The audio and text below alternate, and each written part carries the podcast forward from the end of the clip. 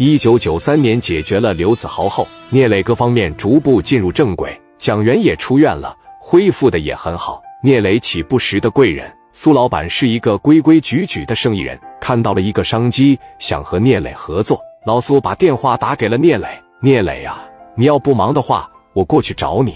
我看好一个项目，我给你念叨一下，如果合适，咱哥俩一块干行吗？”聂磊对老苏的生意头脑、商业眼光、经商技巧还是信服的。那行啊，你来吧，我在全豪呢。老苏对聂磊说：“我们一起吃饭吧。”老苏带着自个的两个保镖，开车奔着中山路全豪实业有限公司，来到聂磊的办公室。老苏和聂磊亲切的握手。老苏说：“磊弟啊，跟初出茅庐那两年可不一样了，现在成熟了，身上也有霸气了，包括身边的兄弟也是越来越好。”史殿林一见老苏也是感激不尽。如果没有老苏当初在中间说和，可能自己到现在都不认识聂磊。一见面，史殿林招呼道：“苏哥，好久不见了。”老苏说：“史殿林现在跟着磊哥在青岛，也是叱咤风云的人物了啊！走到哪认识你的是不是特别多啊？江湖上这帮小兄弟见着你，跟见着大哥也是一样的。”史殿林说：“我还是那句话呀，跟磊哥在一块的时候吧。”磊哥教育我们说，做人一定得懂得感恩。无论我大林将来能走多远，能飞多高，我永远不能忘记，我是在你这个地方成长起来的。我也是借助你这个平台，一步一步走进我磊哥心里的呢。老苏感慨道：“你们这没事的，是不是总看书，说话一套一套的？这明显有文采了，不像那两年了。那时候张口闭口妈妈的，除了打仗就是溜达，很好啊。”聂磊说：“行了。”有啥事咱们坐下谈吧。聂磊让王群力给老苏安排了茶水，和老苏边喝边聊。在聊到正米的时候，老苏说：“磊弟啊，我冒昧的问一下子，你现在手里边都有多少米？”聂磊噗呲一乐啊，调查户口啊。说实话啊，我有多少米，我都可以告诉你。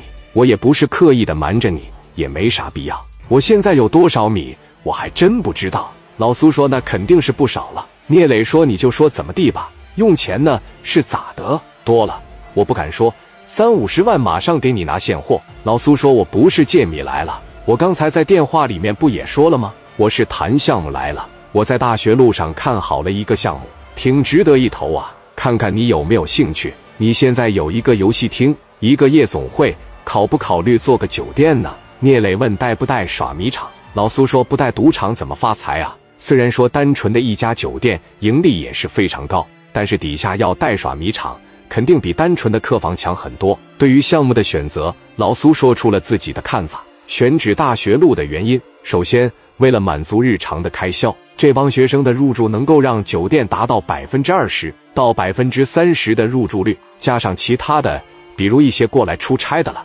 社会上搞对象的了，酒店的入住率不会低于百分之八十了。咱们可以做一个主题酒店呀。往这里边整一些年轻人喜欢的东西，入住率可能会更高。什么特色间啊，假日酒店啊，情侣间啊。其次，现在的这房子刚盖好，一共九层，开发商现在直接对接衙门，然后找到我了，我承包下来了。如果我们合作这个项目，那么我们自己装修，我们在九楼那个大平层给你装修一个办公室，下面八层是酒店，负一层停车场，负二层耍米场。老苏说：“项目总投资估摸着得扔个一百七八十万。”聂磊说：“你差多少钱呢？”老苏说：“一百七八十万我是有的，我就是想单纯的拉着你做点生意嘛。”聂磊说：“出资和以后的分红，咱俩五五开，怎么样？”老苏说：“不行，你拿六成，我拿四成，毕竟你兄弟多呀，你不得拿出十个点、二十个点给兄弟们分吗？我这老哥一个，除了我跟我媳妇，我也不带多少兄弟。”就我这两个不争气的保镖，这都是开工资的，你觉得怎么样？聂磊一听老苏这么说，内心不想占老苏的便宜，说那我出资也多一点。老苏不同意，说不用，咱俩就一人一半就行。你是不知道，现在乐意跟你在一块做生意的有多少人？你现在老值钱了，你就一分不拿，你走到哪要点干股，谁能不给你啊？对不对？我们先把酒店做起来。每天只要能保证入住率达到百分之七十，我估摸这三年能回本，就是保守估计。大家可以拿出来养着兄弟，关键是底下的耍米场啊！要是没有你罩着，说实话，我要自己过去，两天就得让人砸黄了。聂磊问兄弟们：“大家伙觉得这个项目怎么样啊？投个七八十万、八九十万，光住宿三年回本，底下耍米场再另算。我聂磊拿出百分之二十五个来，然后给兄弟们拿百分之二十五。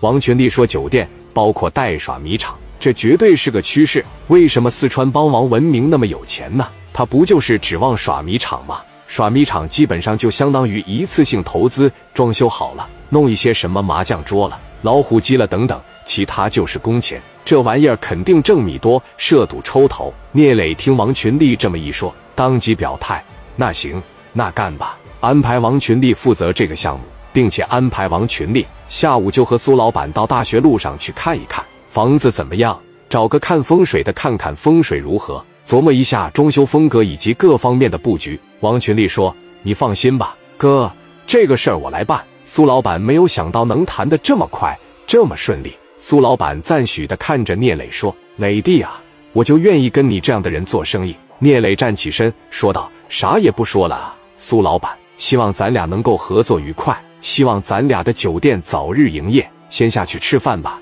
下午再去现场。没想到到了现场就让人给揍了。